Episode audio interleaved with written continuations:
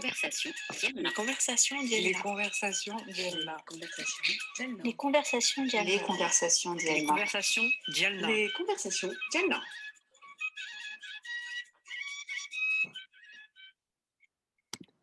Eh bien, bonjour, bonjour et bienvenue dans les conversations Dialna, comme vous l'avez compris. Euh, je suis toujours Nadia Boucheni, journaliste et cofondatrice de Dialna.fr. Et celle que vous Salut. voyez dans, dans- dans le flou va se présenter. Désolée, pour une fois que je voulais me montrer, eh bien, la webcam m'a lâché de mon vieil ordinateur. Je m'appelle Nora. L'univers m'écoute peut-être. et donc, du coup, je m'appelle Nora Nour, je suis cofondatrice de Diana, photographe, portraitiste, et je suis ravie de partager cette conversation avec vous. Donc pour cette euh, septième conversation, euh, on revient d'une part à une conversation à quatre voix aujourd'hui, euh, après nos deux conversations toutes les deux, Nora, mais avec Ouais. un petit dispositif différent, comme vous l'avez vu. Vu la situation, on s'est dit que pour le moment, on va proposer une conversation, disons, dans l'air du temps, en distanciel. Euh, donc on va bien sûr regretter le confort du studio Majorel, leur technique et leur aide précieuse pour les réalisations, leur gentillesse euh, en espérant qu'on y retourne, euh, qu'on puisse y retourner euh, très prochainement. Du coup, on est chacune chez soi, mais on est quand même ensemble pour parler cette fois-ci de l'identité amazir. Alors, que nous reste-t-il de notre identité amazir C'est la question qu'on va se poser aujourd'hui avec nos invités. Euh, donc, être amazir, c'est un peu avoir l'impression d'être une minorité dans la minorité. Euh, pourtant, la culture et le peuple euh, amazir sont intimement liés au continent africain, donc on ne devrait pas se sentir minoritaire chez nous. Euh, dans le premier, euh, dans le premier pardon, épisode des conversations, on, parlait des termes euh, à utiliser pour se définir entre arabes, maghrébins, nord-africains, et aussi du coup amazir, imazirène, arabisé, colonisé, ce qu'on veut. Et du coup, bah, avec toutes ces vagues d'invasion, de colonisation, puis une immigration, qu'est-ce qu'on a gardé, qu'est-ce qu'on a hérité en fait de cette culture? Euh, donc, on va débattre de tout ça. Et juste une petite précision, en ce qui nous concerne, en tout cas Nora et moi, euh, depuis un petit moment, c'est vrai qu'on a décidé d'utiliser essentiellement les mots amazir et mazirène plutôt que berbère. Euh, et on ne l'a pas encore expliqué depuis le début. Donc, si, vous, ne- si vous ne savez pas, si vous ne comprenez pas ce qu'est amazir, c'est ce qu'on appelle communément berbère en français, mais euh, je pense que nos invités vont aussi nous l'expliquer. Euh, c'est un terme qu'on a décidé de plus trop utiliser puisque euh, on est dans une démarche, on va dire, de réappropria- réappropriation pardon, et décoloni- décolonisation, j'ai du mal, de la culture et du langage. Et donc, Nora, je te laisse présenter nos deux invités pour euh, lancer le débat. Eh bien, me revient cette belle tâche que de présenter ces deux femmes incroyables. Euh, ben, je suis honorée de présenter tout d'abord Kautar Bihia. J'espère que je n'écorche pas ton nom de famille, très cher. Non, c'est parfait. Merci. Donc, euh, chercheuse doctorante qui habite à Yafa, qui travaille justement sur la transmission de la culture amazir, le devoir de mémoire et le devoir de transmission. Bienvenue à toi, Kautar. Merci de m'avoir invitée. Je suis vraiment touchée. Oh, bah, alors là, et nous, tu peux pas imaginer. et celle qui brille de mille feux sur un album euh, coloré et euh, incroyable, Karima Amarouche, dit Karimouche. J'espère aussi que je n'ai pas écorché euh, le, nom de famille. Donc, euh, artiste multitalent, chanteuse, comédienne, costumière, danseuse, euh, influencée par Björk ou Missy Elliott. Elle crie haut et fort l'influence des femmes de sa vie, comme sa mère, ses grands-mères amazir. Le titre de son album, Folie berbère, rend hommage à ses racines et regarde le futur avec dynamisme. Bienvenue à toi, Karima ou Karimouche. Comment Merci, merci de m'avoir invité. Oh, vous m'appelez comme vous voulez, Karima, Karimouche. Merci à toi, on est très honorés de t'avoir avec nous. Merci, On est très merci de m'avoir invité. Je suis très heureuse d'être avec vous. Ah, super, merci. Je laisse la parole à ma chère, euh, chère euh, Amazir euh, Aïtani Kamran. Allez, attends. Alors, il fallait qu'on le fasse dès le début. Alors, euh, on va commencer avec une question assez, j'ai envie de dire assez simple et en même temps pas si simple que ça. Euh, justement, qu'est-ce que représente pour vous euh, cette identité amazir aujourd'hui, l'une et l'autre? Et enfin, Nora aussi d'ailleurs, et puis je répondrai aussi par la suite. Qu'est-ce que, ouais, qu'est-ce que ça représente pour vous dans votre vie aujourd'hui? Euh, Est-ce que je commence? Oui, bah vas-y. Bon, alors qu'est-ce que ça représente pour moi aujourd'hui, l'identité amazir c'est une grosse question qui. Euh, pas simple, hein, je te l'accorde. Euh, toute une thèse de doctorat, sinon 3-4. Euh, pour moi, aujourd'hui, comment je me définis dans mon identité? Je me définis comme petite fille du Tamzra, dans le sens où, quand on parle des Amazirs, aujourd'hui, à pratiquement 90% des cas, on est euh, soit immigré, soit exilé, soit héritière de l'exil. Donc pour moi, euh, je suis française, je suis musulmane, je suis américaine, je suis tout ça, mais pas que. L'essence finalement de ce qui reste, et je le vois surtout euh, quand j'ai eu mes enfants et que j'ai eu cette crise, je me dis, mais mon Dieu, qu'est-ce que je vais leur transmettre? Je me suis rendu compte que qui était le plus euh, urgent à transmettre, c'était ce qui est en train de disparaître. Euh, donc finalement, pour moi, c'est euh, aujourd'hui, c'est quelque chose. La majorité, c'est quelque chose qui est important de de sauver entre guillemets, qui est important de, de décortiquer, de décoloniser, de rétablir. Et c'est c'est quelque chose qui risque de disparaître si on ne prend pas à bras le corps le devoir de transmission. Et ce devoir de transmission, il ne peut pas se faire sans le devoir de mémoire.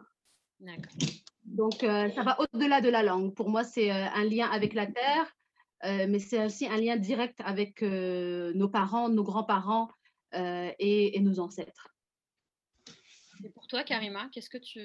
Ben, je, ben, je, suis complètement d'accord avec Kautar. Et puis oui, c'est aussi notre histoire, quoi, l'histoire de nos ancêtres, euh, et puis, comme, comme, je vous, comme je vous disais tout à l'heure, euh, moi, je filme beaucoup ma grand-mère qui, qui, vieillit, qui a 93 ans et qui parle euh, de plus en plus qu'en amazir. Avant, elle faisait des efforts en fait pour parler un peu en arabe parce que les, les plus petits comprenaient plus l'arabe que le berbère. mais et puis il y, y, a oui voilà encore cette transmission, même même des rituels encore, enfin des, des rituels qui se perdent, tout ça. Enfin donc c'est de revenir à, sa culture. Et puis, euh, puis pareil, cette sensation-là de quand, quand, quand, tu deviens mère, d'avoir de se dire mais qu'est-ce que je vais euh, qu'est-ce que je vais leur laisser mmh sur, sur euh, nos traditions, sur l'histoire, l'histoire en fait tout simplement déjà. Et puis voilà, c'est une espèce de c'est une espèce de, de, de, voyage et de, et de quête en fait qu'on fait, qu'on n'a pas fini comme tu disais, Kaotar, euh, tu as beau faire des doctorats, des machins, on n'est pas. C'est un genre de, voyage un peu en, arrière, j'ai envie de dire, non? Tu sais, d'essayer de. Ouais, puis je, pense que c'est dans nos ADN. C'est vraiment dans nos ADN, quoi. Enfin, en tout cas, moi, je crois en ça, quoi. Ce truc aussi qui, qui, frôle la magie, en fait. Un espèce de truc qui revient, quoi. Comme si. Euh, euh, tout, que ce soit la cuisine, que ce soit les choses manuelles, que ce soit et puis c'est la femme, encore une fois, qui, qui, fait, qui, euh, qui transmet. Donc euh, nous aussi, d'être des femmes, euh, ben, on, a encore plus, je pense, envie, ce désir-là. Enfin, peut-être que je m'avance hein, d'ailleurs. Hein, peut-être qu'il y a des hommes qui, qui ressentent aussi. et puis je pense que, mais je pense que ça doit être plus profond et plus, plus violent pour une femme, plus fort, quoi, mmh. plus que de la violence. et toi, Nora, du coup, est-ce que tu aurais, qu'est-ce que ça représente pour toi aujourd'hui, cette identité? Plus je vieillis, plus ça prend de la place, en fait, euh, j'ai remarqué cette identité. Parce que euh, moi, quand j'ai perdu mon père, j'avais l'impression de perdre une, partie de moi et que cette partie de moi, je la connaissais pas, euh, pas très bien, en fait. Tu vois, la langue, je la maîtrise pas du tout. Alors que lui parlait à Mazir Schleur avec sa famille en secret, comme ça, ils ont des codes et que nous, on ne ouais, pas ce qu'ils racontaient. voilà. Et, et je, je mais voilà, donc tu vois, c'est super codé, ça reste entre eux, c'est quand même très. Euh, ça reste. Euh, les frères et sœurs entre eux, c'était en une autre, encore une autre euh, forme de, de, de, tribu, si employais ce mot. Mais non, non, pour moi, c'est plus je vieillis, plus cette identité prend de la place, plus je la revendique et plus je, je la trouve belle. J'en deviens même à, à, lui voir une en fait à cette, à cette culture. Je, me dis, mais qu'est-ce qu'on m'a caché? Qu'est-ce qu'on m'a retiré? Qu'est-ce qu'on m'a Pourquoi ça n'a pas été valorisé? Et d'autant plus que moi, je vivais avec euh, des personnes dites arabes. Et alors là, tu sais, on emploie des mots genre euh, des, des petits mots qui réduisent. Alors déjà, tu n'as pas trop l'estime de toi parce que tu es peu en France, mais alors là, euh, comme tu dis, la minorité dans la minorité. Et ça, ça non, je laisse passer en fait. Et c'est plus ça va, plus je, le, je veux comprendre d'où d'où je viens, comment ça fonctionne, les mots, tout en fait. Ça devient une quête là. Est-ce que justement, euh, vous parliez, euh, Karima et, et, toi Nora, de, de, des, parents, des grands-parents qui vieillissent ou qui sont plus là? Est-ce que justement, c'est pas assez. Enfin, moi, en tout cas, j'ai l'impression que c'est à ces moments-là, euh, quand on perd un parent, un grand-parent, euh, qui avait, euh, qui portait vraiment en, lui ou en elle cette identité de manière très forte. En tout cas, mmh. moi, j'ai l'impression que c'est à ce moment-là, une fois que ces personnes sont parties, qu'on se dit, bah, en fait, il me manque encore quelque chose, tu vois, genre, j'ai pas assez appris, et du coup, là, je peux plus apprendre de cette personne-là parce qu'elle est plus là. Et, euh, et, il y a un trou en fait qui se fait dans, mmh. dans toute la séquence que tu voudrais retrouver. Et euh, c'est d'autant plus difficile d'aller euh, combler ces trous-là. Parce que certes, tu as encore peut-être de, la famille avec qui tu es en contact ou pas d'ailleurs, tu es en contact plus ou moins facile avec ton pays d'origine, mais quand tu n'as pas cette, tu sais, cette, cette source directe, tu te dis, OK, là, ça va être encore plus compliqué finalement de et retrouver l'histoire familiale et retrouver euh, les significations de tel ou tel euh, rite, comme tu disais, Karima, etc., euh, rituel en tout cas. Et du coup, comment on pourrait, bon, c'est une question hyper vaste, mais qui n'a peut-être pas de réponse, mais qu'est-ce qu'on pourrait, je ne sais pas, conseiller peut-être aux personnes qui sont dans cette même démarche euh, en gros, bah, de ne pas attendre que vos parents ou grands-parents décèdent pour essayer d'apprendre euh, sur cette culture, c'est sûr. Mais ce n'est pas toujours évident quand on est jeune, euh, ado, vivant en France. On en parlera après quand on parlera de l'immigration. quand on est jeune, en tout cas, le pays dans lequel on vit nous apprend à un peu avoir honte de nos cultures d'origine parce qu'elles ne sont pas valorisées, justement. Et en plus, nos pays d'origine ne les valorisent pas toujours non plus. Donc pendant, en tout cas pendant très longtemps, il y avait quasiment un rejet, tu vois, de, de la langue, de la culture, parce que mmh. j'avais l'impression qu'on me l'imposait en me disant T'es shleha, il faut que tu saches ça, sans m'expliquer pour autant ce que ça voulait dire, etc. Et c'est que beaucoup plus tard que j'essaye de revenir vers ça. Mais est-ce que c'est pas trop tard? Moi, je pense qu'il est jamais trop tard. Et puis, je pense que de lire, de, de lire, d'aller chercher, euh, d'aller euh, à, la rencontre de gens qui en discutent. Enfin, je veux dire, euh, oui, voilà, c'est ça, c'est de, de, qu'on nous raconte des histoires, d'aller solliciter nos grands-parents, même si on ne comprend pas. Maintenant, on a des dictaphones, on a des téléphones, on peut toujours, même si on ne comprend pas tout, mais après de, faire traduire par nos mères ou des tantes qui, qui connaissent la langue. Et puis après aussi, même enfin la génération des tantes, etc., des jeunes tantes, c'est pareil. Je veux dire, ça, ça, ça, se perd. Même elles, elles peuvent même plus nous, nous, euh, nous transmettre, quoi. Mmh. Ouais, et puis, euh, euh, si je peux ajouter, c'est vraiment, on, on, entre dans une phase de, de notre amazérité où finalement, on fait le travail d'anthropologue. Et en fait, dans tout, dans tout le domaine académique, tous les travaux faits sur la majorité sont faits par, la majorité sont faits par des non-amazirs par des chercheurs blancs, euh, par des chercheurs américains, européens, et très peu, euh, si on parle dans la globalité, très peu d'études sont faites par et pour les imazirènes. Et euh, finalement, nous, en tant qu'individus, pas juste en tant que personnes travaillant à l'université, etc., mais juste en tant qu'individu, on a pratiquement ce devoir d'être de, d'être dans la quête anthropologique, dans le sens où finalement, on veut des récits, on veut comprendre, on veut pas juste comprendre euh, euh, qui étaient nos grands-parents, on veut comprendre toute la trajectoire. Et comprendre la trajectoire familiale permet aussi de comprendre la trajectoire du groupe, permet de comprendre aussi l'histoire de qu'est-ce qui s'est passé dans nos pays pour que tout, pratiquement tous les villages se soient vidés. Qu'est-ce qui s'est passé? Et finalement, en faisant ce travail-là, on fait aussi du travail d'histoire politique. Qu'est-ce qui s'est passé dans les années 50, 60 Qu'est-ce que ça veut dire l'arabisation? Qu'est-ce que ça veut dire euh, l'islamisation des, institutions?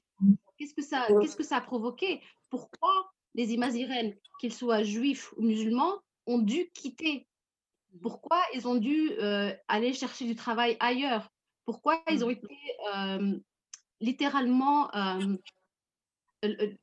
abusés d'un système capitaliste qui a fait qu'ils ont été relégués à des travaux euh, qui relève pratiquement de, de l'esclavage. c'était de l'esclavage. Je veux dire, mon grand-père, il a été il a été mineur et il a eu une vie terrible, vivre dans des bidonvilles, etc. Donc, c'est retourné à toutes ces, toutes ces étapes-là de, de l'histoire des peuples amazirs. Et, euh, et, je dirais même que c'est très difficile. On en avait parlé une fois dans, un, dans une interview, tu avais assisté, euh, Nadia, avec le collectif Interagel, on parlait de la transmission et de d'interviewer nos parents et nos grands-parents. C'est ultra difficile parce que l'exil et la vie dans les villages, c'est traumatisant. Il y a eu beaucoup d'événements traumatisants qui sont très difficiles pour nos parents et nos grands-parents d'en discuter. Donc, c'est aussi faire ce devoir de, de pratiquement de, psychologue aussi à, essayer de, de, porter nos parents, de, les, de, les, conforter dans un espèce de cocon de confiance pour qu'ils puissent euh, parler, pour qu'ils puissent vider leur cœur. Mais faut, faut-il encore être prêt à entendre ce qu'on va entendre? Finalement, moi, ce que je veux dire aussi, c'est que quand on n'est pas dans la position d'interviewer nos parents ou nos grands-parents, il reste les amis des grands-parents, les euh, amis des parents. Souvent, quand on parle à un ami, plutôt qu'une famille directe, il y a d'autres choses qui arrivent. Il y a d'autres. Et donc, c'est à nous de faire des, comme on dit en anglais, connecting the dots.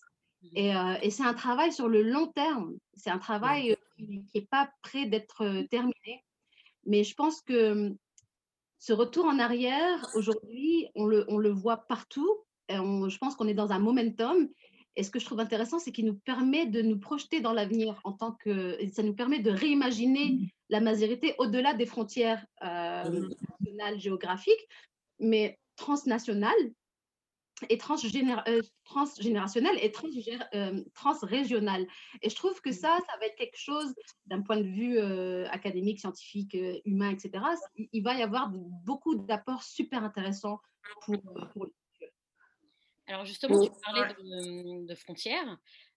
J'aimerais qu'on revienne un petit peu, et là pour le coup, Kautar, ça, ça, va être ton expertise, sur ce qu'on appelle réellement voilà, le peuple amazir, les imazirènes. Qu'est-ce que ça représente euh, historiquement, géographiquement, euh, parce que euh, spontanément, on va peut-être penser, parce qu'on connaît les Kabyles, on connaît les Rifins, on connaît les Schleur, et quelqu'un qui, qui, ne s'y connaît pas vraiment va imaginer que c'est juste dans ces pays-là ou ces régions-là qu'il y a encore un peuple amazir. il y en a, enfin, l'Afrique du Nord ou le Maghreb, de manière très, très large, recoupe de nombreux autres pays. Est-ce que tu peux nous dire un petit peu jusqu'où ça s'étendait euh, à la base et puis ce qu'il en est aujourd'hui peut-être? Euh, ce qu'il en était et ce qu'il en est encore aujourd'hui, euh, c'est très impressionnant. En fait, moi, je, quand j'ai commencé à faire ces recherches-là, j'étais littéralement choquée de savoir que on est un peuple qui s'étend des îles Canaries jusqu'en Égypte. En Égypte, il y a encore des Imazirènes dans la région du Siwa. en Mauritanie et jusqu'au sud du Sahara, donc le Niger, etc. etc on est, euh, je ne sais pas combien de tribus, entre guillemets, nous sommes, mais euh, ça, ça, va au-delà du Rifin, du Shleuh et de, du Kabyle, etc. Il y a les Chaoui, il y a les Keltamat, euh, les, les, ce qu'on appelle les Touaregs, j'arrive jamais à dire leur véritable nom, les Keltamash, Telkamash. Un jour, je vais réussir à le dire. donc, ce sont finalement les autochtones de cette région-là cette, région-là, avant les euh, vagues de, colonisation, avant qu'on la sépare, qu'on l'appelle Afrique du Nord ou Maghreb, parce que Maghreb, l'Arabie, ça reste une, terminologie euh, euh, coloniale, mm. cette région-là s'appelle le Tamzra. Elle faisait partie intégrante de l'Afrique. Donc, en l'appelant Afrique du Nord ou en l'appelant Maghreb, on détache finalement ces gens-là de leur africanité, alors que nous sommes africains. avant, avant même d'être bon, il y a beaucoup de gens qui vont vouloir débattre là-dessus, mais avant même d'être arabes, nous sommes euh, africains. Euh, ensuite, il y a eu les vagues de colonisation, d'islamisation. Euh, bien avant, ensuite, on a eu ces, vagues de décolonisation et on a eu toute une vague de d'arabisation, en fait, à partir des années 50-60, avec les mouvements d'indépendance. Euh, ces pays-là, donc euh, du, ce qu'on appelle l'Afrique du Nord, se sont tournés vers un projet politique euh, qui s'orientait vers l'Orient. Et donc, ils avaient ce projet de faire partie d'une grande hégémonie politique qui, qui en fait, favorisait le concept de quelque chose qui était très à la mode à l'époque, c'était l'État-nation. Donc, on est devenu un État-nation, on, s'est divisé ces pays-là en États-nations à base religieuse, comme été le cas avec, par exemple, Israël. Israël est un État-nation à base religieuse. Le Maroc est devenu un euh, euh, État-nation religieux, de la même manière que l'Algérie, la Tunisie, etc. Donc, de ce fait, euh, tout ce qui ne correspondait pas à ce cadre national, donc non arabisant, non islamisé, était en dehors de, du projet et donc a poussé énormément de, par exemple, les, les juifs à quitter la région pour soit s'installer en France pour les plus fortunés ou en Israël pour les, pour les, pour les moins fortunés, les moins, les moins chanceux. Donc aujourd'hui, on, existe encore, on est encore là, on est encore dans les, dans les villages, mais aussi énormément dans les zones urbaines, sur les côtes, etc., là où il y a du travail finalement. Là où il y a du travail, parce que on a tendance à, à romantiser un peu la vie dans les villages, mais il faut savoir que dans les années 30-40, c'était la famine. Les gens n'avaient plus rien à bouffer. Il n'y avait pas de travail, euh, les terres étaient devenues infertiles. C'était vraiment des années de disette. Je me souviens que ma grand-mère, quand elle parlait des années 40, etc., c'était des années de souffrance euh, pour, euh, pour les Mazirènes. Donc, ils ont dû déjà à la base quitter pour les grandes villes. Et ensuite, avec l'arrivée du capitalisme, etc., il a fallu se rendre dans euh, des zones industrielles, des zones urbanisées pour pouvoir trouver du travail. Et ensuite, il y a eu euh, ce qu'on appelle l'immigration. Moi, euh, je préfère, en tout cas pour ce qui est du cas de, des, des d'Europe, moi, je préfère parler de transfert de population dans les années 60, dans le sens où il y a des compagnies qui ont qui, par exemple, en France, il y a le fameux Mora qui est arrivé dans les villages, qui prenait 15, 20, 30 jeunes euh, hommes pour aller travailler dans, dans, dans, les mines, dans les zones, euh, dans les zones industrielles où, euh, où les conditions professionnelles étaient vraiment... Il faut, faut, faut, faut, juste pouvoir imaginer les conditions de travail dans lesquelles ils étaient, les conditions aussi d'habitation. De, d'habitation. donc finalement, donc c'est ça. Donc les Imazirènes ne sont plus juste cloîtrés euh, dans ces pays-là, mais ils sont aussi étendus en Europe et depuis les années 80, 90, euh, encore plus dans les années 2000, en Amérique du Nord. Donc, en termes de, de data, euh, il n'y a pas vraiment de, il a pas de chiffres sur l'ethnicité, si on peut appeler ça l'ethnicité, il y a des gens qui parlent de race, d'autres qui parlent d'ethnicité, et c'est toujours un peu le débat, comme en France où on refuse de parler de race, c'est la même chose dans nos pays, de, de, de faire ces là parce que, euh, parce que ça risque de troubler vraiment le, corps politique et économique. Donc, on évite ce genre de discussion, on évite ce genre de, de, de j'oublie le mot en français, de statistiques, euh, parce qu'aussi, il y a, y a derrière ça cette idée que euh, revendiquer la majorité, c'est quelque chose de divisive. Euh, pardonnez-moi les anglicismes, mais donc, on n'a jamais véritablement eu de véritables chiffres sur le, c'est-à-dire le nombre d'Amazirs qui existent en, en, Afrique du Nord ou le nombre d'Amazirs qui existent en dehors. Ce que j'ai vu récemment, mmh. et c'est des estimations, c'est que les deux pays en dehors du Sandra où il y a le plus d'Imazirènes sont la France et Israël. Ah, ouais, ah ouais, c'est ouf ça. Euh, euh, donc, c'est des chiffres assez intéressants et je pense que ça mérite vraiment une étude pour pouvoir euh, vraiment contextualiser tout ça. Et, et c'est ça, je vais m'arrêter là parce que sinon je peux continuer des heures et des heures. c'est passionnant. Euh, c'est hyper passionnant et on pourrait t'écouter pendant des heures et des heures, effectivement. Euh, ah ouais. Je, je, veux revenir sur du coup le, le, nombre de. Enfin, c'est. C'est un peu bizarre de le dire comme ça, mais le nombre de pays aujourd'hui, puisqu'aujourd'hui maintenant ce sont des pays, euh, où il y a eu, effectivement, où il y a toujours peut-être des, des imagirènes. moi, je sais que quand j'ai commencé à m'y intéresser, j'étais assez surprise euh, d'apprendre qu'effectivement, bon, l'Égypte, pour moi, est un pays purement arabe, tu vois. Comme tu le disais, effectivement, il y en a encore, euh, il y en a là-bas. même si bah, c'est peut-être encore plus en minorité qu'ailleurs. Il y en a, en, comme tu disais, au Niger, dans les îles Canaries, j'ai appris ça il n'y a pas longtemps. Euh, et c'est pas quelque chose qu'on nous apprend finalement ça, cette présence aussi massive. Je sais pas si vous, Karima et, Nora, vous aviez, vous vous rendiez compte de ça tôt ou c'est quelque chose que vous avez appris aussi récemment? Euh... Une présence assez étendue finalement en, ce qu'on appelle l'Afrique du Nord aujourd'hui, mais sur tout le nord du continent africain en fait, de se rendre compte qu'on était, qu'on était si présent partout. Mmh, je, savais qu'on était si présent, mais je ne savais pas si précisément en fait où. Ouais. Et après, je, de, de, oui, je commence. Enfin, je n'ai pas fini encore une fois ma quête. Ah, voilà. Euh, je vais aller chez Kaotar.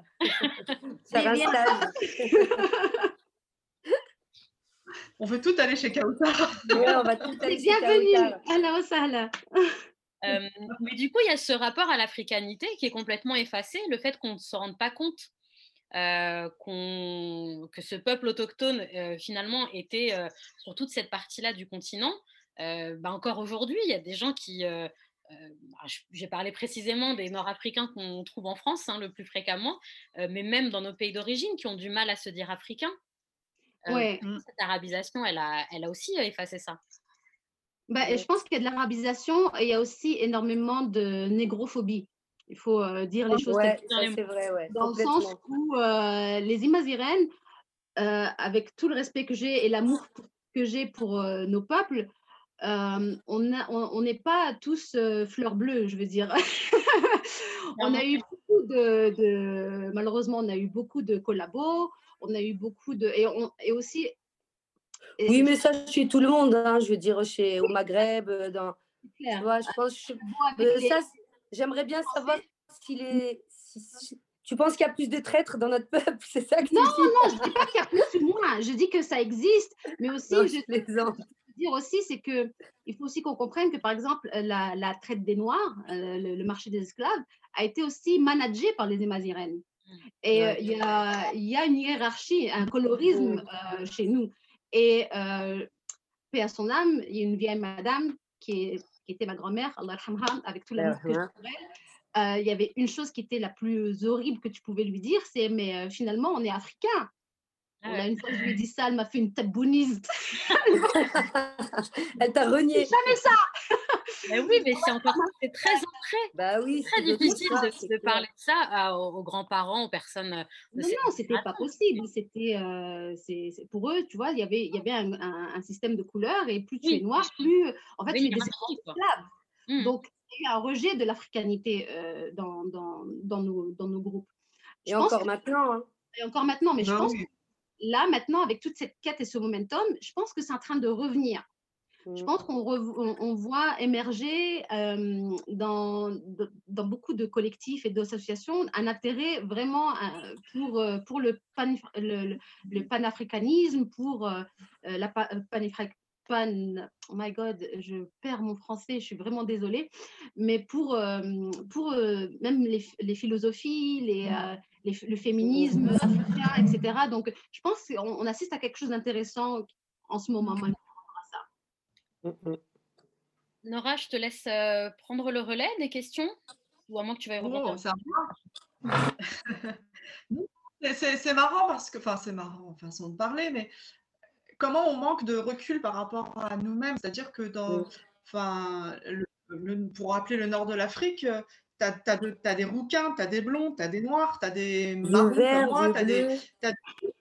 Oui, et, même au sein même d'une famille, enfin moi, si je regardais ma propre famille, j'avais des oncles qui, qui étaient noirs et, j'avais des femmes qui étaient hyper blanches et c'est le propre. Et on a à comprendre cette palette qui existe dans nos, dans, dans nos pays. Et il y a ce colorisme qui, qui, se met en place. Évidemment, les personnes blanches sont traitées que que des personnes foncées. Et moi, euh, on m'appelait à Sorpet quand j'allais voir certains fleurs blancs parce qu'ils étaient noirs en fait.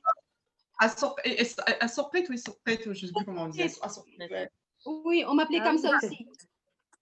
Toi aussi? Tous les étés. Dès que je bronze, ah, je passe direct. Oui, ça c'est. Bah, moi, on m'appelait Blanche-Neige. J'étais la plus blanche. Bah, Et toi, tu étais. Ouais, bah, c'est fou, quoi. Enfin, Mais ma sœur Anissa, elle est maths, par exemple. On est trois filles du même père et de la même mère. Et Anissa, elle est très mat, les cheveux très, très, très bouclés. Et euh, Nora et moi, euh, ça fait une espèce de palette. Euh, mmh, un camailleux. Quoi. voilà, ça fait un camailleux de. Pardon?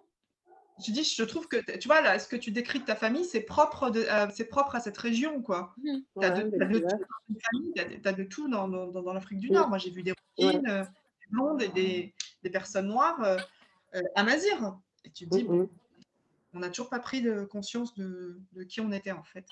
Euh, c'est à mon tour de poser des questions, très cher.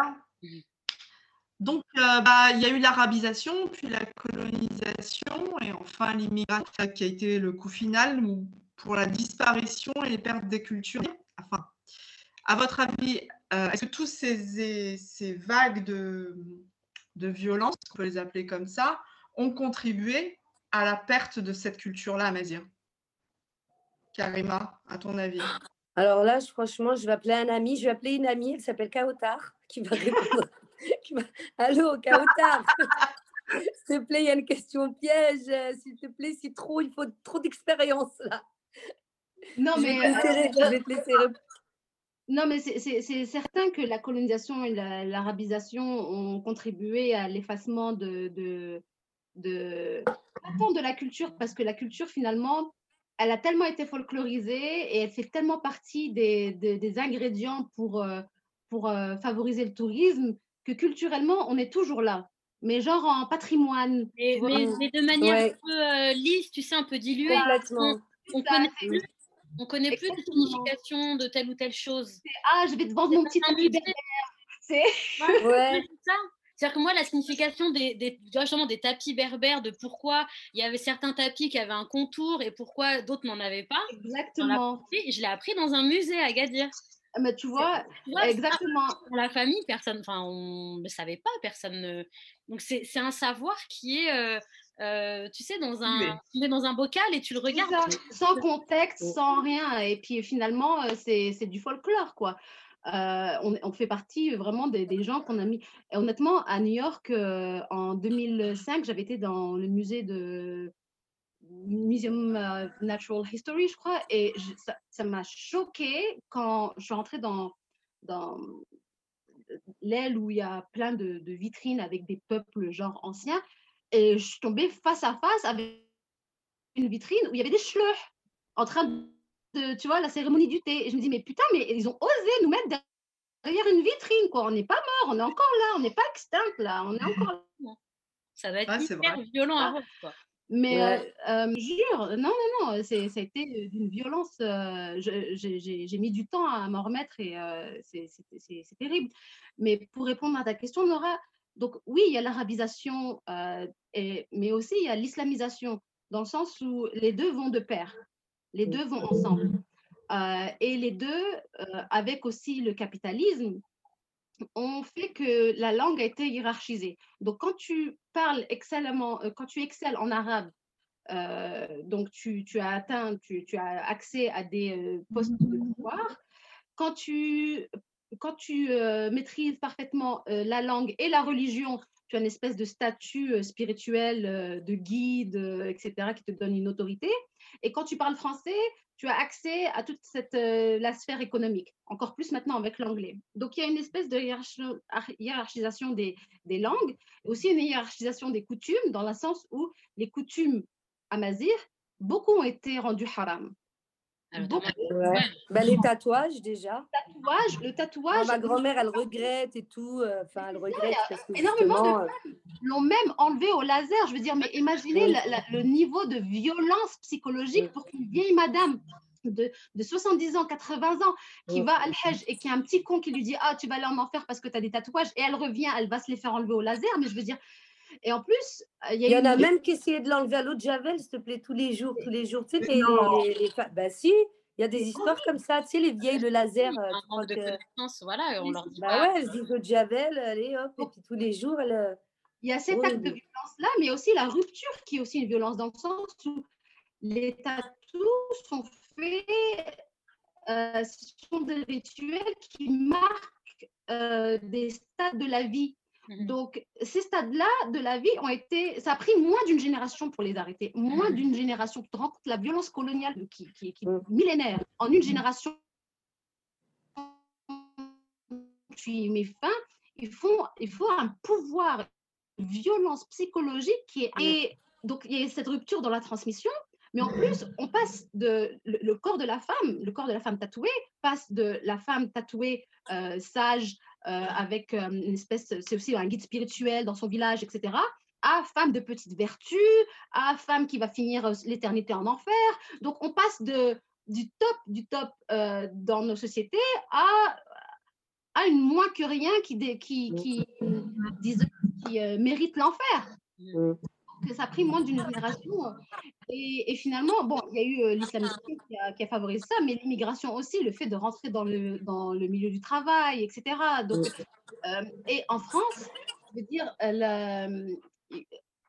en toute honnêteté, hein, j'aime mon peuple, j'aime mes frères et mes sœurs de France, mais on a aussi été objet de, de cette islamisation-là dans les années 90, puisque c'était transmis dans les satellites, etc. Et finalement, en France, nos parents, combien, combien d'entre nous, can you please close the door, Nazik? Euh, combien d'entre nous, nos parents nous ont dit, apprends l'arabe, ça, ça, te servira plus que le tachlihid. Ouais. Ah bah ouais, moi, ma mère, c'est ce qu'elle nous disait. Hein. Dans l'arabe, il nous dit, il voulait aussi qu'on apprenne l'islam, parce que si tu apprends l'islam et tu apprends l'arabe, tu as plus de chances non seulement d'avoir euh, des connaissances euh, qui te permettraient de travailler dans le monde arabe, mais aussi d'accéder au paradis oui, et puis aussi, on était mal vus aussi. Nous, quand on était petite, quand on allait au Maroc, ma mère, elle voulait pas que les gens sachent qu'on était berbère. Qu'on est ouais. pardon. Ouais, Donc, tout ça, ça contribue à l'effacement de, de. Ah oui, elle nous disent, ouais, c'est clair. Et ça, ça, rejoint à ce que je disais tout à l'heure, la minorité dans la minorité, c'était déjà assez difficile, étant enfant, ado, d'être l'arabe, tu sais. Alors quand on est avec plusieurs familles arabes, bon bah on est toutes pareilles, mais donc et déjà tu es la minorité par rapport au pays et en étant euh, Shlaha, Kabyle, peu importe, tu te retrouves à être la minorité dans ton groupe parce qu'on te perçoit comme arabe. Donc à un moment donné, on je pense que pour certains, il y avait aussi un, truc de se dire on en a marre d'être à ce point différent du reste du groupe. Donc quitte à choisir une identité parce qu'on pensait qu'il fallait en choisir une, souvent celle-ci était mise de côté, sauf quand on était dans un quartier où les familles imazirènes étaient justement la majorité des familles maghrébines. Et là, ah, le truc se renversait un petit peu, quoi. Ouais, absolument. Si dans ton quartier, il y avait beaucoup de familles euh, amazir, nous, moi, j'ai pas grandi avec la honte d'être shlha parce qu'on était tous des shleurs à 90%. ça, aide aussi, ça participe à ça. Voilà. Ça aide, ça, bien sûr. Exactement. Mais nous, on n'a jamais eu honte dans ma famille parce qu'on est tous pareils. Bon, après, avec les, les mariages, etc. Euh, euh, bon, il y a eu des mariages où il n'y a pas, c'est pas du 100% amazir, mais par contre, c'était plus le regard de l'autre. Oui, mais c'est ça, oui. Quand on allait là-bas, c'était pas dans la famille mmh. ou c'était plus dehors en fait des gens qu'on connaît pas. Mmh. Ouais. Et c'est vrai que il y a eu une image de marque qui a très vite été cassée par toutes ces, euh, par toutes ces violences comme la colonisation ou ou, l'exil, et ça, ça, amène à la haine de soi aussi, euh, consciemment ou inconsciemment. Et, là, je pense qu'on est dans une époque de restauration, en fait. Où, euh, et par la, on, se enfin, on restaure notre estime de soi et notre image qu'on a de nous-mêmes par la connaissance et par ce genre de, de conversation, par des, par des recherches qu'on pourrait faire. Et euh, moi, justement, par rapport à ça, j'ai une question toutes les deux à vous poser parce que j'entends souvent que dans les, euh, de culture à Mazir, c'est des sociétés matriarcales. Avez-vous eu l'impression d'avoir évolué, euh, que ce soit dans une micro-société ou une macro-société, dans un système matriarcal? Bah, Moi, pour ma part, oui, complètement. Enfin, du côté de ma mère, elles sont. Voilà, il y a que. J'ai un oncle pour euh, six tantes. Et c'est le plus petit. Donc, je peux vous dire qu'il ne fait pas la loi. on va dire. je peux te dire qu'il marche droit. non, Et puis, bah, du côté de mon père, j'ai pareil, toujours plus de tantes que j'ai un oncle aussi, un oncle et mon père, quoi. Donc, ils sont deux garçons. Euh, bon, même si il y a ce truc où, euh, voilà, mon père, c'était la tradition, c'était, euh, bon, il n'y avait pas. Mais une fois qu'ils se sont séparés, on était du côté de ma mère, là, c'est vraiment. j'ai grandi, elles sont toutes séparées pratiquement.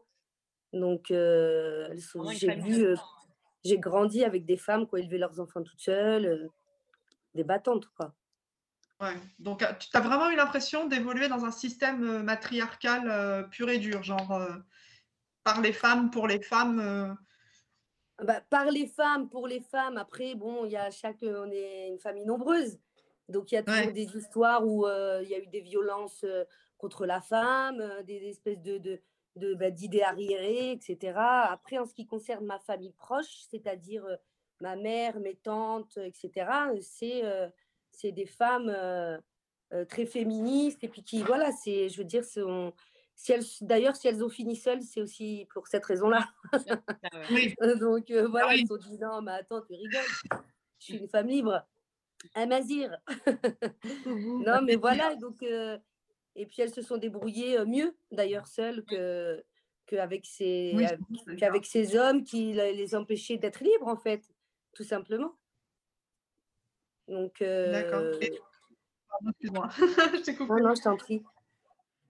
Non, je te disais, et toi, Kautar, tu as eu l'impression d'évoluer dans un système matriarcal? Et question, est-ce qu'il existe encore des, sociétés matriarcales à Mazir Purement matriarcales, genre que tout passe par les femmes, quoi Ou est-ce que c'est un mythe? Euh, ben, En fait, oui et non, euh, dans le sens où, en fait, Mmh, comment je vais formuler ça? Euh, Je pense que effectivement, les femmes imazirènes sont des femmes qui ont une force incroyable. Euh, ce sont des femmes qui sont capables, même dans la misère, euh, apporter de l'espoir. Grave.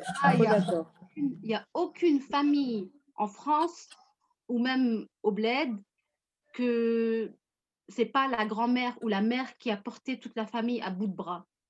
Même si le père il fait le coq, ça reste la mère euh, qui, porte tout et qui, euh, qui permet de garder une espèce de cohésion familiale.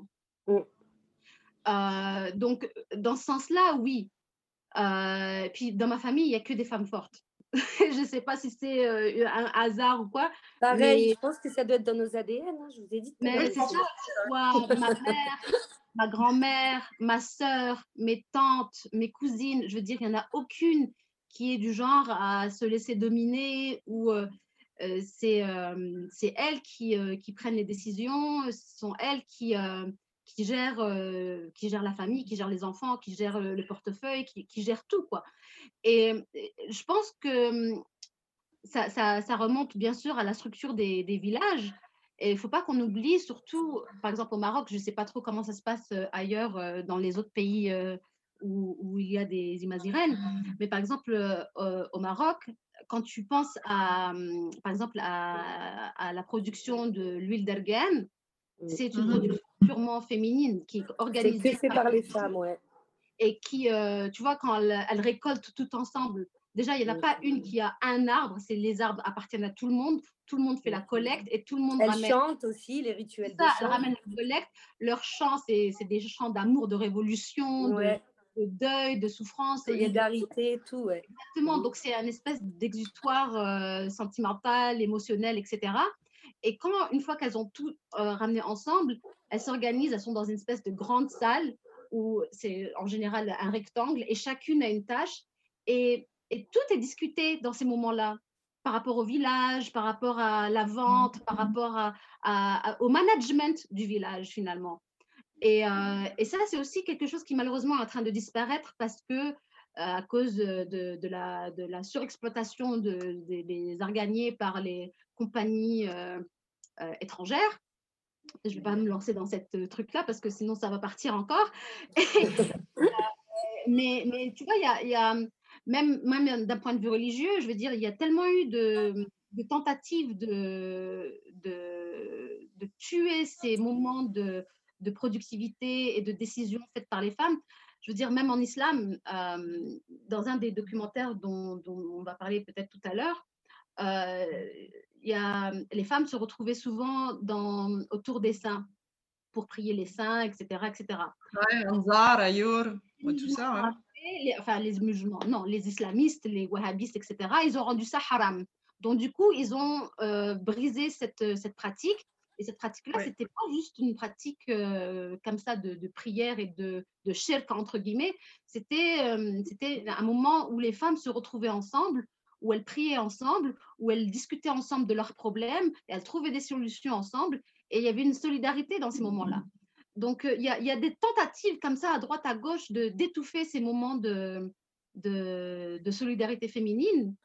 Et je trouve ça dommage. Mais ça reste encore dans le sang. Je veux dire, dans n'importe quelle famille amazigh, on ne parle pas de travers à la mamie. non. Mais il y, y, a aussi un aspect quand on aura parlé de, de système matriarcal ou de société matriarcale, moi qui m'a... Alors pour le coup, je ne je me souviens pas quand j'ai su ça, mais j'ai toujours ce...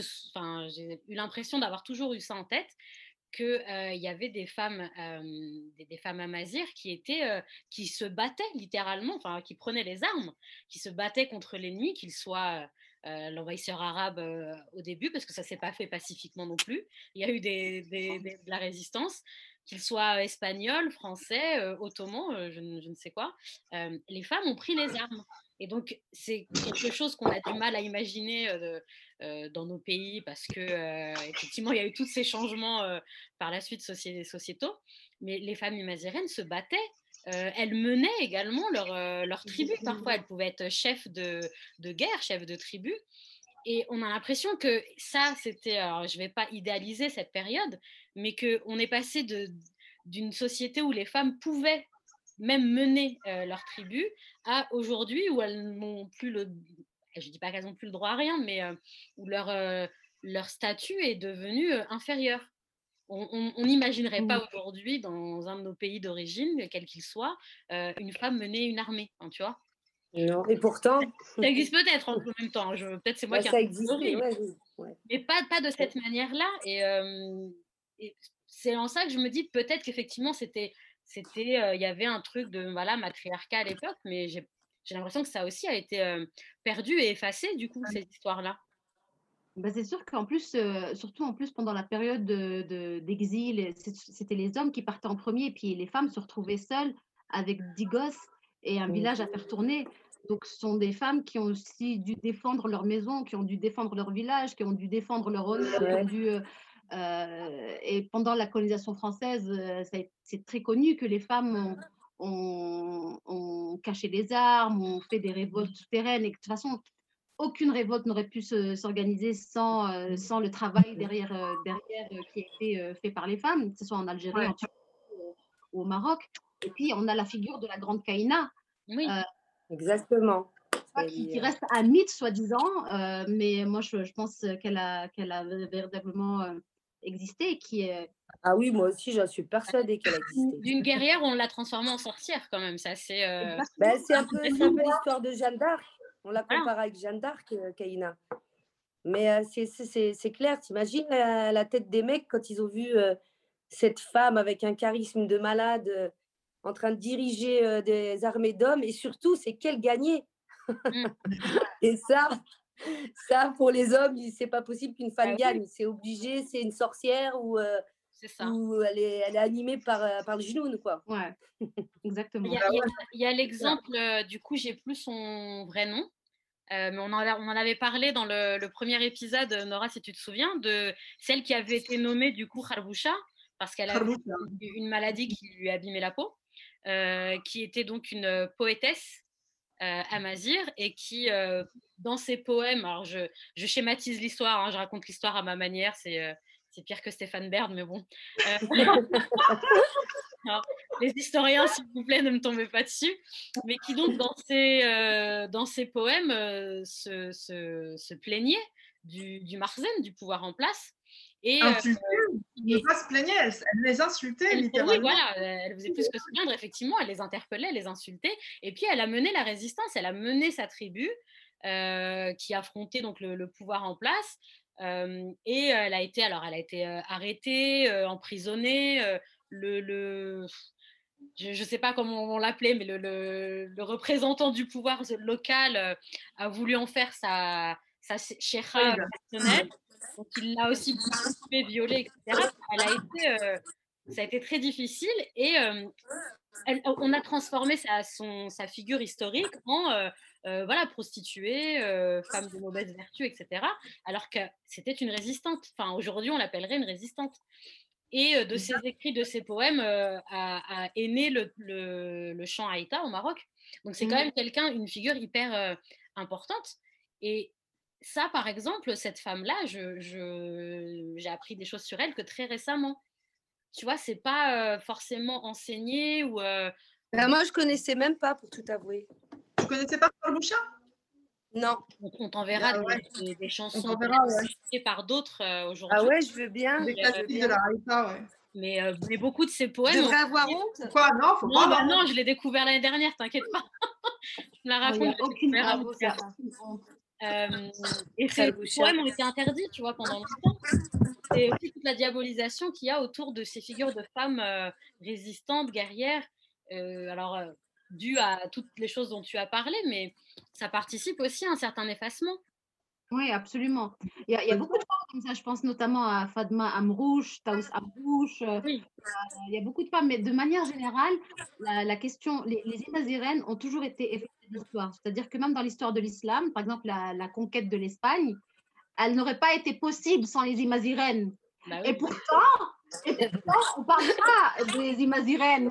On parle de la arabe. c'est ça, on les arabise tout de suite. Bah euh, donc, euh, et, aussi, il y a eu énormément de, de productions écrites à Mazir qui, qui, ont, qui, ont, disparu, qui ont été brûlées. Et ensuite, par la suite, les Imazirènes n'avaient pas le droit d'écrire. Ça a été beaucoup de, de, de transmission pour, euh, par euh, le, récit, les histoires, etc. Donc, euh, on a été, il y a eu une tentative euh, de, d'effacement total de, la carte historique. Mais disons que il y a chaque génération a son mouvement de, de résistance. On n'est pas les premiers, on n'est pas les premières à, à, faire ressurgir le passé. Ça a été de génération en génération. Et, et c'est comme ça qu'on fait ressurgir tous ces, tous ces noms-là finalement. C'est ça. Et puis je pense aussi que moins tu sais sur, euh, sur toi, sur ton identité, sur ton histoire, plus on peut te manipuler. Plus on peut te dire, en fait, non, t'es ça, euh, bah, euh, remercie-nous, hein, c'est grâce à nous que tu as ci, tu as ça. Alors qu'en fait, comme tu dis, les plus gros généraux qui ont conquis l'Espagne étaient, étaient à Mazir. Mais comme on dit, entre la légende et l'histoire, écrivons la légende. C'est ça qui s'est passé à, ce moment-là et ça se passe tout le temps. Et c'est vrai que c'est à nous de faire la recherche pour aussi être le moins manipulé possible. Plus on en sait sur nous, moins on peut nous la faire à l'envers, en gros. Quoi. Bah, j'ai une question, justement, on va rester sur tout ce qui est euh, femmes, euh, bijoux, tatouages, euh, et musique, bien sûr. Et je vais parler de super, la superbe pochette de Karimouche qui arrive magnifique. Hein on, va essayer de faire en sorte de l'afficher. Allez, parce que ça, franchement, c'est un bijou. Hein. C'est un, bijou de, c'est un bijou de pochette quand même. Est-ce que vous la voyez? Ah, Regarde-moi ça. Elle est magnifique. C'est magnifique. C'est super boulot. Merci beaucoup les filles. Ah non, mais merci à toi, enfin, de voir des belles images. Ça me fait du bien. bah, tu vois, j'étais inspirée par notre culture, entre autres. Ah bah là, il y avait de... T'as mis le plus beau. T'as mis ce qu'il y a de plus beau et c'est très beau. Mhm. C'est magnifique. Et euh, donc, par rapport à ça, tu rends hommage euh, aux tatouages, aux bijoux? Aux tatouages, déjà les tatouages de ma grand-mère. Tu vois, je ne sais pas si on voit. Attends. Euh, je ne sais pas comment tourner là. Vous voyez, ça c'est une photo de ma grand-mère. Vous voyez oh. Tu sais recoloriser ah, de l'époque. Mais ouais, donc mes grand-mères, elles sont tatouées. Et puis, euh, c'était un hommage aussi à Kaina, parce que c'est un personnage que, bah, que, que j'aime euh, et qui m'inspire. Et puis aussi à, à Sherazade, des Mille et Une Nuits quand même, qui est un personnage aussi euh, incroyable, qui n'est pas un personnage à mazir, mais en tout cas, c'est des femmes qui m'ont beaucoup inspirée. Et puis bah, après, le côté aussi euh, de mutation, euh, le fait d'avec nos doubles cultures, d'être en France, ce, ce, ce, tiraillement entre nos cultures, où est-ce qu'on est chez nous, est-ce qu'on n'est pas chez nous, enfin, cette recherche en fait d'identité. Et puis en même temps, pour moi, c'est c'est l'image. J'avais vraiment envie de mélanger ce truc super-héros, moi en mieux, quoi. voilà, avec ces longs ongles aussi qui me faisaient penser bah, à des armes ou à Wolverine, tu vois. et puis aussi un petit clin d'œil à toutes les rappeuses, toutes les nanas RB qui ont des ongles comme ça. D'ailleurs, je me demande comment elles font la vaisselle. comment elles attachent leur ceinture Comment? Je sais pas. Mais voilà, donc, et puis ce mélange quoi, de, de, d'accessoires ou de matières modernes avec, euh, avec euh, plein de clins d'œil de, de, nos traditions. Ah, c'est magnifique. Parce que déjà, ça fait du bien de voir une image soignée sur, euh, sur la culture amazir, de voir tous ces tatouages. Donc, on arrive à voir les, les triangles, l'homme ou la femme libre. Euh, on voit aussi euh, les trois petits points. Je ne sais plus ce que, ce que ça veut ouais, dire. mes grand-mères, elles ont. Maman, ma grand-mère, elle les a. Là aussi, le, tu, sais, le fait de mettre des, tu vois tes ongles, le fait que tes ongles forment une couronne quasiment. Oui, ça c'était une idée. Je voulais faire ça par rapport au, au titre aussi princesse. Et puis, et puis encore une fois, de dire pour moi d'avoir cette image de femme euh, de femmes, peu importe la culture d'où elles viennent, d'où elles, enfin pour toutes les femmes quoi. Et puis, euh, et puis encore puis ce truc là de de, de, de, nous rendre, euh, de nous transformer en héroïne, parce que pour moi, en tout cas dans dans cet album, ça m'a aidé à m'inspirer. C'est c'est comme je, comme je nous vois en fait, comme je vois nos mères, comme elle disait Kaotar, avec tous les trucs qu'elles ont vécu et tout, mais c'est des warriors elle garde quand même du sens de l'humour, enfin tout ça quoi. Mmh. Donc c'est c'est il y a un côté super héros que j'avais envie de mettre en avant. Et solaire aussi, hein, parce que le jaune est omniprésent. Carrément, oui, le bleu, le, c'est des couleurs, c'est des couleurs qui sont vives. Et puis nous, dans notre dans notre culture, quand on regarde les bijoux, les foulards, les robes, c'est toujours très coloré. Elle met toujours des foulards très très colorés. Je veux dire, nous, enfin, les, les ce c'est pas genre euh, le voile blanc avec tout uniforme. C'est toujours très. C'est très assanajage, en fait. Vous connaissez mmh. assanajage Ouais, ouais, ouais. Il y a un côté comme ça, et, j'aime beaucoup cet artiste, et, et ça m'a aussi inspiré. Ce mélange, encore une fois, de trucs modernes, de, de, de, trucs européens, ou euh, euh, ce mélange, quoi. Un peu comme ouais, voilà. le mélange est réussi, le, mélange est magnifique. Et le titre, c'est Folie berbère. Euh, moi, je vous pose une question à vous deux, vous trois d'ailleurs, même à toi, Nadia. Est-ce que vous pensez que quand on est à Mazir, il n'y a pas quand même une certaine folie chez nous? Quand on n'est pas, pardon, ça a coupé. Quand on est à Mazir, est-ce qu'il y a une certaine folie chez nous, justement? Ah bah, je, euh, bah, je vais les laisser répondre avant. On a compris le jeu de mots, folie bergère, folie. Mais après, je me suis dit, est-ce que la folie ne fait pas partie de notre, de notre ADN, en fait, quelque part? Alors, moi, alors si, euh, en, tout cas, pour l'album, je pense que tout à l'heure, on en parlait justement de euh, notre quête, etc. Et, tout. et moi, je pense depuis petite, enfin, en tout cas, je ressentais ça avec ma grand-mère et tout, maman, un truc magique. Mmh. Un truc euh, qui n'est qui, qui, pas explicable, c'est un truc. et je pense que dans notre, dans, nos, dans notre culture, il y a ce truc-là. le truc de soigner, le, tous ces pouvoirs-là, en fait. Mmh. Et je ne sais pas si je suis claire, les chants, tout ce truc mystique, en fait, qui fait que, ou par exemple, Kaina, on l'a pris pour une sorcière, ben, on a, je pense, une folie en nous que ce soit musique, couleur, etc. Tout ce que, justement, aussi le, la transmission, euh, cette gaieté qu'il peut y avoir quand elle tisse les tapis ensemble ou quand elle fabrique euh, l'huile euh, l'huile d'argan ou bref c'est tous ces trucs là où il y a une espèce de truc complètement mystique en fait qui moi en tout cas j'ai envie d'y croire et j'ai ça en moi depuis petite. Ma mère qui par exemple traduit les rêves. C'était mon grand-père avant qui traduisait les rêves. Tout, tout ce mmh petit truc là un peu j'ai l'impression un peu de vivre un peu dans un espèce de, de film de Miyazaki, quoi, parfois. Miyazaki berbère, quoi. Chihiro. Excellent c'est vrai, il y a ce... tu vois il y a ce côté mystique, effectivement, et en même temps, il y a un rapport à la terre qui, qui a l'air comme ça d'être, qui a l'air de faire de nous euh, un peuple très euh, bah, terre à terre, justement, euh, même tu sais, dans, la, dans la langue. Je trouve que des fois, dans certaines expressions, en fait, ça en devient poétique, tu vois, la manière de dire les choses, mais vraiment terre à terre. Et en même temps, il y a un rapport au, au divin ou à quelque, quelque chose de l'ordre de l'invisible aussi. Bah je pense que c'est ça, en fait, c'est le mélange de ces deux trucs-là qui, j'ai du mal à le définir d'ailleurs, qui pourrait correspondre à ce que tu disais, Nora, à la, à la folie. Ouais, et puis je pense que en, tout cas, moi, quand, quand, je me lève le matin et que je suis vraiment dans un mood, euh, genre, euh, ne me parlez pas jusqu'à ce que je bois ma troisième tasse de café.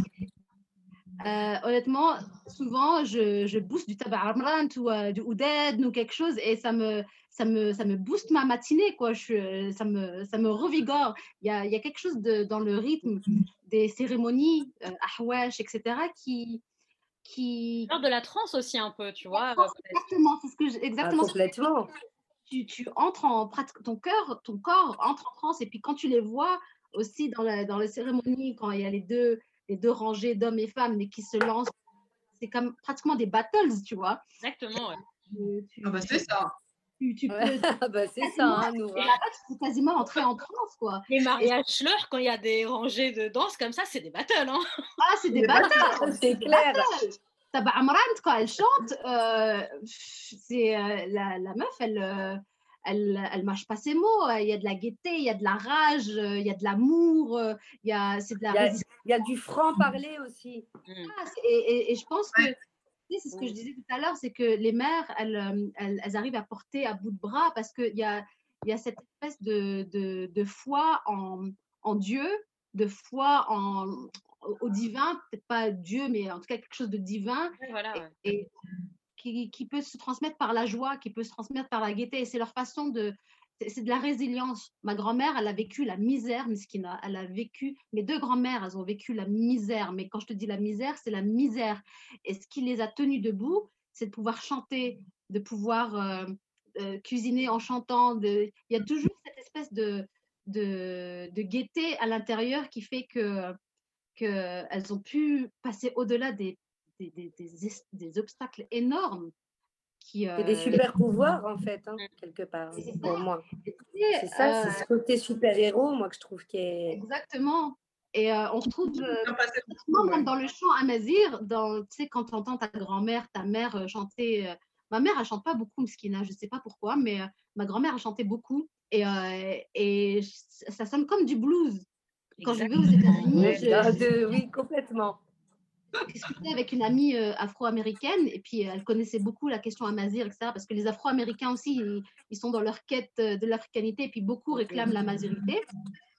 Et euh, elle me dit, mais nous, notre, notre blues, il vient de, de, des chants amazir. Et j'étais comme, mais qu'est-ce que tu racontes? Et là, elle a commencé à m'expliquer, etc., à décortiquer les rythmes, etc. Et j'étais comme, ah ouais, quand même, c'est vrai. Et c'est ce chant-là, de, dans les champs de coton, etc., des gens qui ont été esclavagés on dit, je ne sais pas comment on dit en ah français. en anglais, on dit, en tout cas, on dit pas esclave, mais personne qui a été esclave. En tout cas, bref. Euh, euh, slaved. Euh, comment ils disent euh, en anglais Ils disent pas, ils disent pas slaves, ils disent enslaved. Enslaved. Donc, je sais pas. Je sais oui, pas comment. Oui. Ouais, c'est ça. Merci euh, Nadia. Même si c'est pas ça, on va dire c'est ça, voilà. C'est ça, parce que maintenant, c'est ça, les, les Afro-Américains, ils veulent plus parler de slaves, ouais, ouais, ouais. enslaved people. Tu n'es pas, tu n'es pas euh, oui, esclave, tu es... On les a mis dans cet état, oui. Voilà. Et, euh, et c'est vrai que le, le, blues, quand tu l'écoutes, euh, les chants des grands-mères, des arrière-grands-mères, etc., ça ressemble beaucoup à, aux chants de nos grands-mères. Et c'est cette, cette idée-là qui a, qui a réussi à qui les, qui les a aidés à, à passer euh, outre les atrocités euh, qu'elles qu ont vécues. Quoi. Alors, moi, j'aurais une, question. On parle de, de, musique et des chants. Euh, et des chants à Mazir. Euh, moi, j'avais j'avais un grand problème étant enfant. Ma mère, elle va m'en vouloir si elle regarde l'émission. Euh, moi, j'ai été traumatisée, mais littéralement, par la, la musique euh, la musique shlaha qu'on me forçait à écouter à la maison quand on, était, euh, quand on allait au Maroc la voiture. Mais attends, non, mais c'était honnêtement, c'était des tortures. Tu sais, des heures. Mais si ça peut te soulager, euh, Nadia, moi j'ai vécu la même chose avec les chirettes. Ouais, ah. bah Ah, insupportable. On se mettait du sopalin et tout avec mes soeurs euh, au Maroc. on se mettait du euh, coton. insupportable. Le côté voix aiguë. Euh, en fait, je comprenais pas. Et parce qu'on ne m'a pas. Nasal, très nasal. c'est une voix très nasale. On m'a pas expliqué, tu vois, on m'a on m'a pas appris à aimer ces choses-là. Donc c'était juste, c'était H24, alors que nous, on pouvait écouter complètement autre chose, tu vois, des choses de notre temps aussi. Euh, et c'était ça tout le temps, genre le, les dimanches, quoi. Il y avait que ça, c'était horrible. Et du coup, j'ai mis énormément de temps à hum, recommencer à apprécier à me, et à essayer de, comprendre, en fait. Donc, il y a le côté, tu vois, un peu euh, culture imposée, entre guillemets, euh, et sans que tu puisses la comprendre. Et puis, il y a le rapport à la langue, on n'en a pas beaucoup parlé depuis, et si rapidement on peut chacune un peu en parler, comment on peut, comment dire? En fait, est-ce qu'on est amazir si on ne parle pas la langue?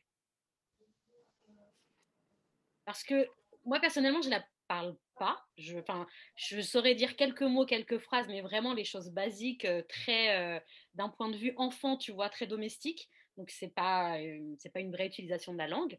Je la comprends un peu. parce qu'aussi chez moi, en fait, l'arabe a, été banni tout de suite, tu vois. Mon père ne voulait, ne voulait pas qu'on parle arabe, donc il y a eu Tashlahit et le français, mais à force de blocage, etc., euh, si tu veux, je suis pas allée euh, plus loin, puis on me l'a pas vraiment apprise, quoi.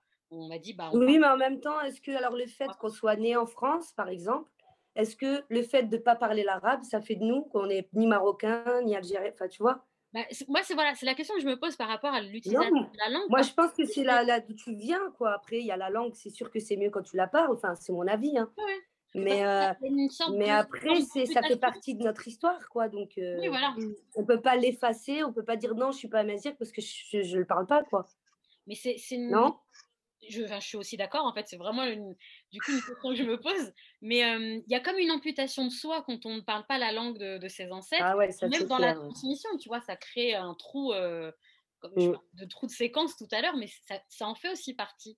Euh, du coup, voilà. Est-ce que vous, vous avez un rapport euh, compliqué ou pas à la langue euh, amazir et comment vous la contournez si c'est le cas? Je cherche des vous l'aurez compris. moi, je, je, vais prendre la parole, mais en fait, moi, c'est, moi, je fais la comparaison avec les peuples celtes, en fait. Parce qu'il y a plein de gens qui se disent celtes, mais ils ne parlent pas le gaélique ou le et pourtant, ils, vont dans des festivals celtes, ils portent des kilts, ils sont celtes euh, et ça s'arrête là. Ces langues-là ne sont plus réellement parlées euh, en France. Enfin, elles sont parlées dans des petits villages peut-être, mais si tu veux, elles n'ont plus de reconnaissance euh, mmh. officielle. Donc, Exactement. elles se perdent de toute façon déjà d'elles-mêmes, tu vois. Déjà. Après, chez nous, a priori, ça risque de disparaître. Quoi. Sur des pays, il y a des pays où elle est plus parlée, où elle n'est pas reconnue, etc. Mais quand tu vas dans nos, voilà, dans nos pays d'origine, dans nos régions moi, en l'occurrence, à Gadir Tiznit, les gens, ils parlent que ça. Hein. Donc, euh, oui. j'y vais. Non, mais tu point euh, en Écosse, ça parle, ça parle, tu vois, ça parle gaélique. Enfin, il y, a des endroits encore où c'est. Et puis, il y a des universités où on garde encore des écrits, des livres. Donc, y a, pour moi, je, fais un peu, à peu près le comparatif. Ils sont partout dans le monde. Ils, ils ont, été, ils ont été un peu un peuple un peu, euh, voilà, un peu partout en Europe. Nous, c'était la même chose, mais plus au sud. Et, et ça, tu ne pourras pas retirer ça. C'est-à-dire que c'est c'est de l'ordre de l'ADN à ce niveau, tu vois. Même si la langue n'est pas là, moi, tu me mets euh, un tag, je, je, pars, je suis partie dans, dans, cette musique, je suis partie dans, cette, euh, dans la rythmique de la langue. Je, attends, ça, je sens rêve d'or, le, parfum rêve d'or, je bug. je, je, peux pas. J'ai eu l'image directe. J'ai eu l'odeur directe. J'ai eu l'odeur, moi, dans le nez. Donc, ça devient, ça devient les cinq sens, là, ça devient même plus la langue, ça va beaucoup plus loin que, que, que ça pour moi. Donc, euh, la langue, c'est très triste que je, ben, mais il y a quand même un attachement avec le, le peuple, quoi. C'est impossible. Enfin, pour moi, il y a, y a de l'ADN. Enfin, je sais pas, ça va plus loin que la langue, même si la langue, euh, comme tu dis, c'est une ambition. je suis amazir, ça, je, je, me, je me souviens que, par exemple, pour, pour nos amis autochtones de l'île de la Tortue, donc des Amériques, eux, beaucoup ont perdu la langue, les Mohawks, les Lenapés, etc. Et en fait, pour eux, si tu arrives à avoir un lien, à retracer un lien direct avec la terre, donc pour eux, tu es considéré autochtone. Dans le sens où, par exemple, ils te disent, te disent qui, est ton père, qui est ta grand-mère, d'où vient ta grand-mère, ton arrière-grand-mère. Et donc, si tu arrives à détecter, à, pointer du doigt sur la carte, je viens de là, ma grand-mère vient de là, mon père vient de là, euh, mes arrière-grands-parents viennent de là, tu es à Mazir, que tu parles la langue ou non. Tant qu'on arrive à retracer, on parlait d'arbre généalogique, euh, à retracer les tribus, euh, d'où sont issus les grands-parents, etc., c'est ce lien qui, qui permet. Exactement, c'est le lien à la terre. C'est littéralement le lien à la terre.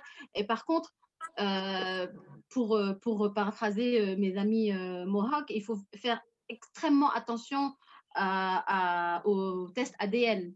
Parce mmh. que là-bas en Amérique, pour avoir le statut d'autochtone, il faut un certain quota dans ton ADN, etc. Mais les résultats ADN varient d'un frère à une sœur, par exemple. Et, et, pour eux, c'est extrêmement dangereux de faire ces tests-là. Moi, je l'ai fait pour le fun. Et, et donc, c'était en 2008, je l'avais fait. Il te donne une liste de 10 pays.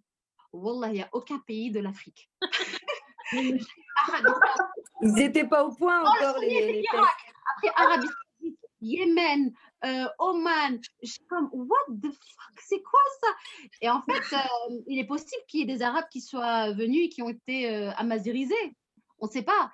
Mais l'essentiel, c'est lien à la terre, je pense. Ouais, ouais. C'est ça l'essentiel. Après, euh, je veux dire, si Raïssa Kelly a réussi à apprendre Tashlihit. Ah là là, ne commence pas, ne commence pas.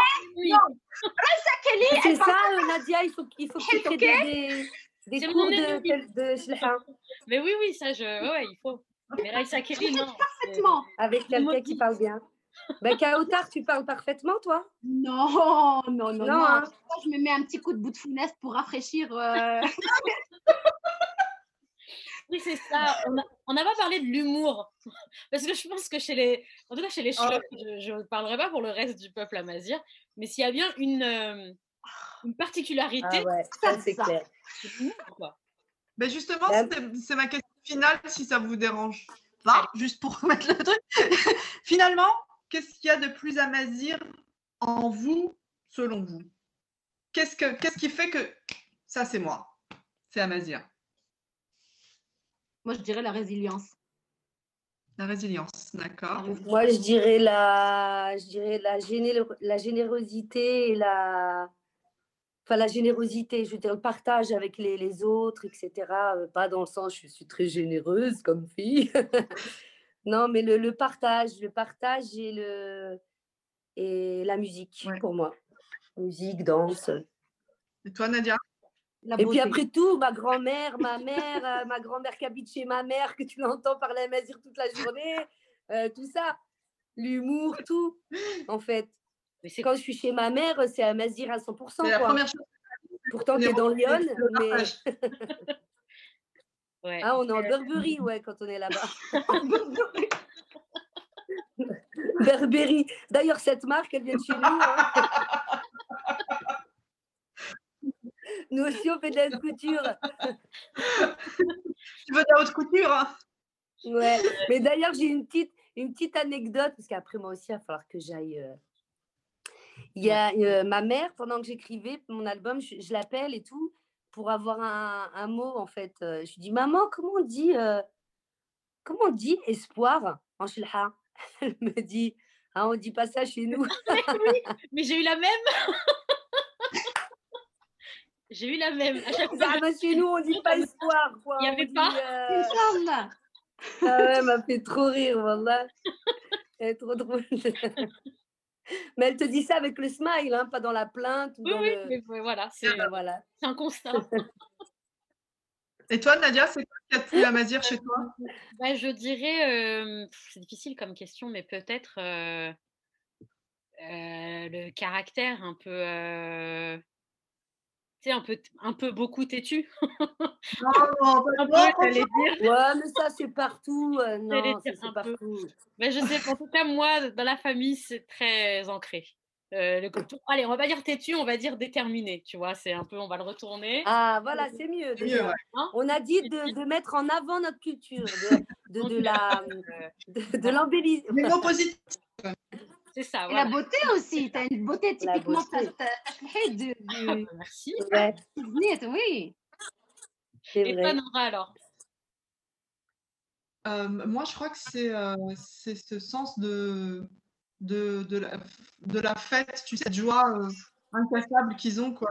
Mm. Tu vas avoir Miseria tu mets un bendir et ça, et ça part. Et moi, c'est pareil. Quoi. Dès que je me mets sur un truc, et aussi cette connexion euh, avec, euh, dès que quelqu'un me dit qu'il est Amazir, en tout cas du sud-ouest marocain, on dirait qu'il y a un tramet entre nous. Tu vois, il y a une connexion qui, est de l'ordre de, de, de l'invisible, encore une fois. Ouais, l'invisible aussi qui, est qui est présent tout le long de cette conversation. Voilà, bah, je vais laisser Nadia conclure. Eh ben, on va conclure avec les recommandations. On va essayer de faire un peu vite parce qu'on a un peu débordé, mais bon, on est entre nous. Allez. Bien. euh, eh ben voilà, Kautar, tu rigoles, tu vas commencer. Euh, donc oui, alors euh, mes recommandations, j'avais commencé avec Faiza Eitel. voilà, je vais l'afficher quand même, le, livre. Qui a écrit We Are Imaziren. Donc Faiza, je pense qu'elle est kabyle. Elle a grandi en France et elle enseigne maintenant, euh, je pense, dans une université en Californie. Et euh, ce livre-là, pour moi, euh, c'est un des premiers bouquins qui, qui, qui m'a giflé du début à la fin, qui est excellentissime. Elle reprend donc tout l'histoire des Imazirènes. donc elle parle de l'Algérie, elle parle du Maroc, elle parle beaucoup de l'immigration et des, euh, des, héritiers de l'exil euh, amazir. À un moment donné, dans le livre, elle parle de berbère. Et euh, j'ai trouvé ça mignon et en même temps un peu comme punching in my face. la deuxième recommandation, c'était Nadia Zouaoui.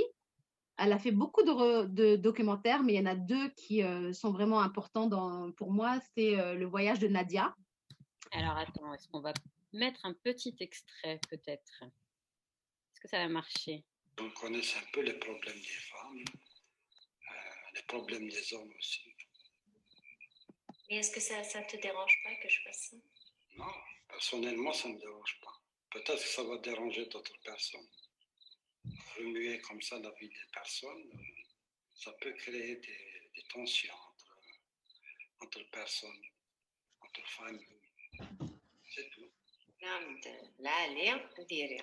واش العالية العالية حضرتي لو ندك انت كويني قلانف ولا ونسنت هنا كنت قرحان. بصح باش كنا كنا قاركنا تستضحضوك العباد أكرس قناة اللي سمشي زوج خماية خماية كاع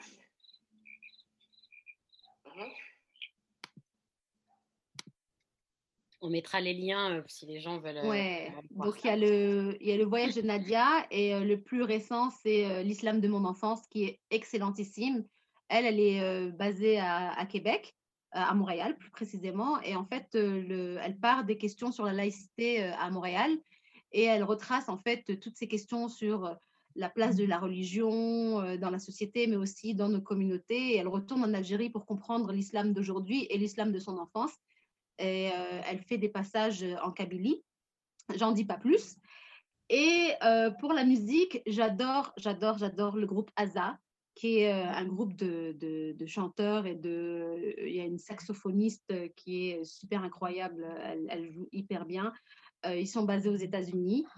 Et il faut juste écouter leur musique. Elle est, ils sont pas dans le folklore, ils sont pas dans le côté surfait de la mazérité, ils sont juste Nickel. Eh ben, on va mettre un petit extrait aussi. Hop.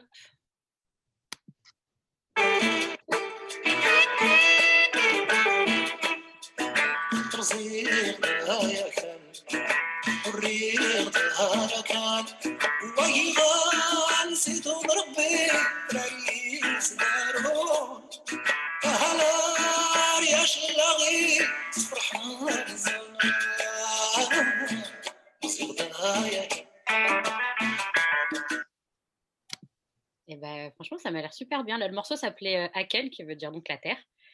Euh, et ça donne envie de, d'en écouter plus. Donc, on va noter tout ça. On mettra euh, dans la description et sur le site toutes les références de tout ce que vous allez nous dire. Euh, mais là, déjà, moi, j'ai noté de quoi lire, de quoi regarder, de quoi écouter. Donc, on est. J'en ai encore plus si tu veux. T'inquiète, je vais pas te lâcher. à ton tour, Karima. De quoi tu. De quel ben, moi, il y a les... faire? Ben, Moi, il y a les sorts Djoudjoura voilà, qui est un, coup, qui est un groupe euh, mythique en fait de femmes euh, que vous connaissez. Hein. Elles ont mm. même une fatwa, je crois. Eh ben attends, on va mettre un petit extrait. Ici en Kabylie, dans mon petit village, où les femmes, elles faisaient le petit lait et c'est resté dans ma mémoire. En plus, elle, elle raconte un peu. Euh, ouais, exactement.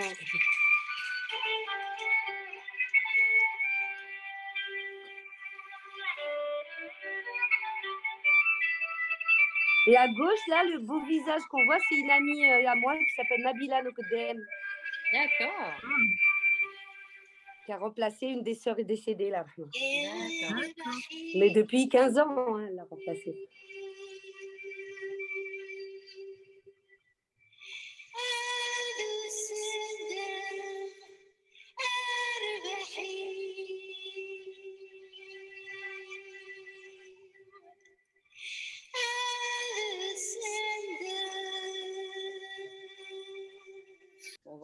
L'écouter aussi pendant des heures, mais il faut qu'on avance, il faut qu'on continue. Euh, Est-ce que vous avez d'autres euh, recommandations du coup, Karima? Non, pour non, pour, euh, je reviendrai. Je vais surtout suivre les vôtres. Avec plaisir. Euh, bah Nora, vas-y. Dis-nous. Ah, bah, moi, je ne pouvais absolument pas parler de d'Amazir, Amazirité, Amazing Amazir sans parler de Fatima Tabaramrant. Ah bah oui, donc voilà, Fatima Tabaramran, c'est une warrior dans le vrai sens du terme. Euh, donc il ne faut pas oublier qu'elle a été euh, orpheline, elle a été euh, maltraitée, et puis elle a eu la carrière qu'elle a eue, c'est juste incroyable, une carrière impeccable. cheftaine, elle, gère des mecs, des musiciens, elle, elle co-gère des danseuses aussi parce qu'elles sont à gérer ce groupe.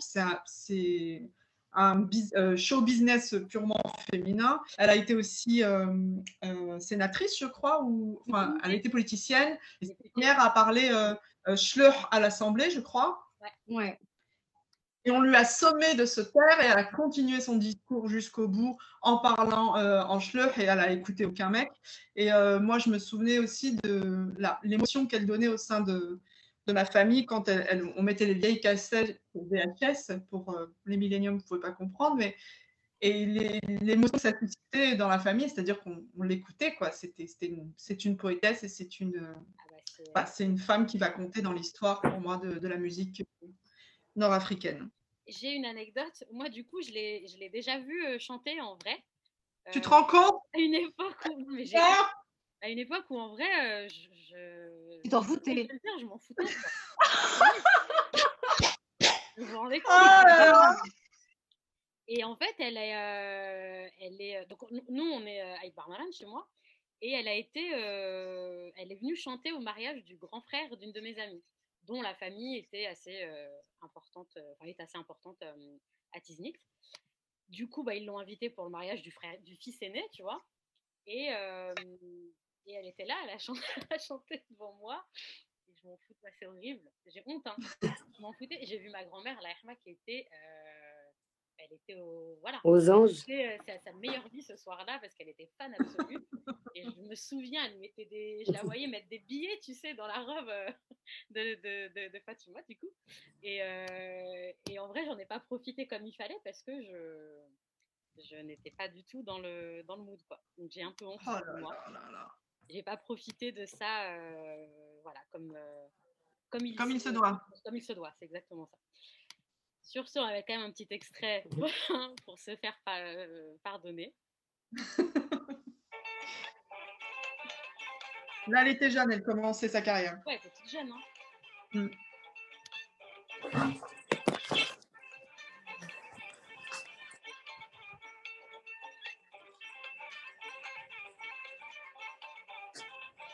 C'est exactement ça que je disais quand j'étais petite. Ça, ça m'a traumatisée. J'arrivais pas à aimer. Aujourd'hui, je regarde ça avec euh, une nostalgie presque. Je suis contente de voir ça. Je vais avancer un peu pour qu'on entende chanter. Ouais, ça dure longtemps les, les intros chez nous. les intros. les intros. Moi, les filles, par contre, je vais... il va falloir que je vous quitte. Je suis désolée. Ok, pas grave. Ouais, j'ai plus que. Ouais, là, il va falloir vraiment que j'y aille. Merci pour ton temps.